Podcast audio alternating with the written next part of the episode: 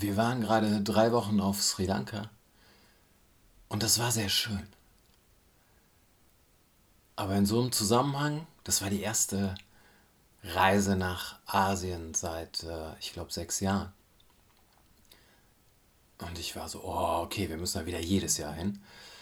Ähm, aber die Frage, die sich stellt, ist, habe ich eigentlich ein Recht darauf? Habe ich ein Recht darauf, meinen ökologischen Fußabdruck, der sehr viel kleiner ist als der der meisten Menschen in Europa, mit einer einzigen Reise derart zu vergrößern?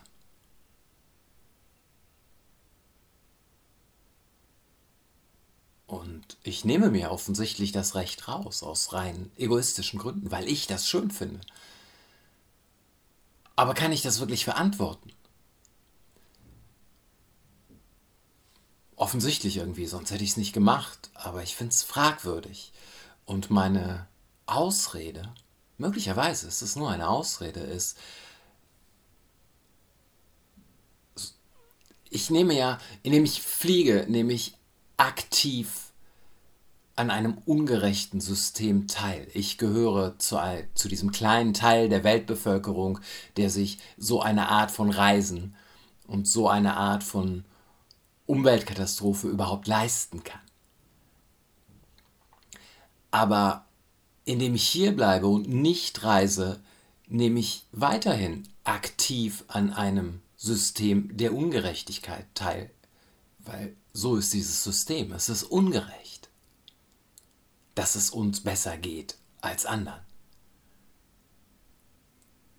Ähm, das kann man sich nochmal in diesem Wirtschaftsflüchtlinge und Scheinehen Podcast anhören, wenn man möchte.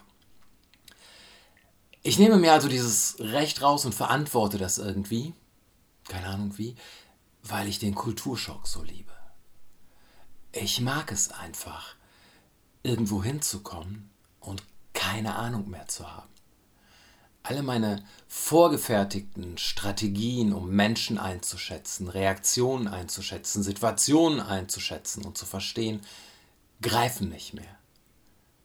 Ich bin auf eine Art frei oder nackt oder nennen wir es hilflos.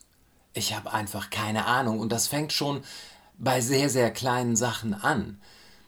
2016 waren wir in Amerika. Da konnte ich diese lange Flugreise irgendwie besser vor mir verantworten, weil das war ja beruflich, das war nicht zu meinem Vergnügen, das war um Geld zu verdienen. Äh, wir waren in Amerika zur Zeit der Präsidentschaftswahlen und an einem Tag nach einer Präsidentschaftsdebatte im Fernsehen sitze ich morgens auf dem Spielplatz und höre zwei Müttern zu, die sich unterhalten über die Debatte gestern Abend.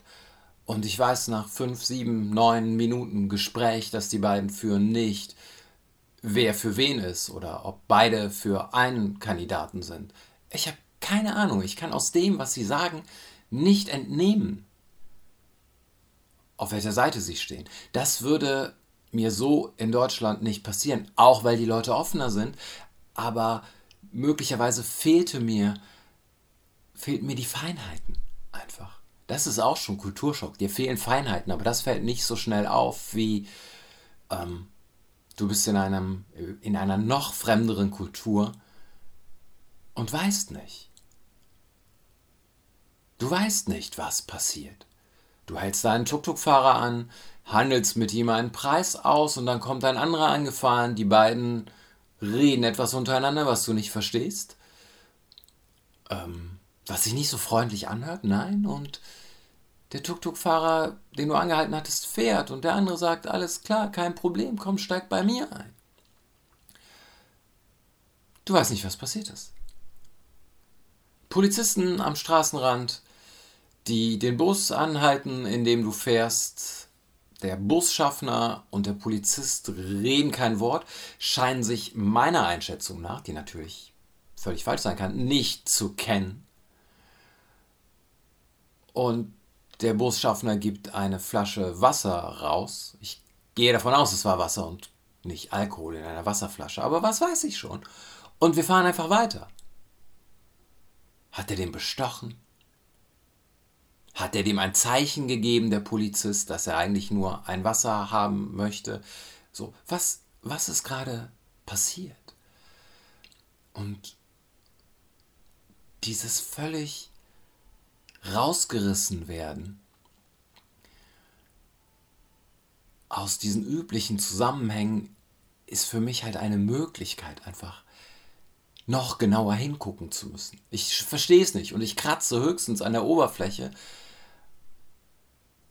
aber ich kann erleben, dass es auch eine andere Normalität gibt als die, die ich jeden Tag erlebe. Eine, der Kontrast ist so stark. Natürlich gibt es ganz viele verschiedene Dinge, die Leute als normal empfinden, aber hier wird der Kontrast nochmal stärker. Und die ersten Male, die ich in Ländern gewesen bin, die weniger entwickelt sind, habe ich relativ schnell einen Bezug dazu aufbauen können, weil ich sehr vieles davon aus meiner Kindheit kannte. Aus der Türkei. Wir haben immer sechs Wochen Sommerferien in der Türkei verbracht. Und so nicht funktionierende Toiletten, Stromausfall, Straßenkatzen, Chaos auf verschiedene Arten und Weisen, Regeln, an die sich keiner hält und so. Das kannte ich alles schon. Ich wusste, dass die Welt, die wir als richtig und normal empfinden, auf die wir uns geeinigt haben, nicht die einzig mögliche ist. Und ich kann mich, glaube ich, relativ gut darauf einlassen. Ähm, die jemand, den ich kenne, erzählt die Geschichte von der Mutter einer Freundin, die deren erste Frage es war, als jemand in, in welchem Land auch immer war, wie waren denn die Toiletten dort? Diese Art von Erwartungshaltung, ich möchte auf sauberen Toiletten sitzen und nicht hocken, ähm, die bringe ich nicht mit. So, meine Erwartungshaltung ist, ich werde hier wieder, ich werde hier wieder völlig hilflos dastehen. Ich werde keine Ahnung haben. Ich liebe dieses Klima. Ich mag es, nichts zu tun und die ganze Zeit diesen Schweißfilm auf der Haut zu haben. Und ich erlebe eine Bereicherung. Ich erlebe Menschen, die mir einfach indem sie so sind, wie sie sind, indem sie ihre Normalität leben, mir zeigen, was es noch bedeutet, Mensch zu sein, außer das, was ich sowieso jeden Tag sehe. Und ich erlebe das als, als einen so großen Reichtum, dass ich es verantworte, in diesen Flieger zu steigen und an dieser Ungerechtigkeit teilzunehmen. Ich liebe den Kulturschock.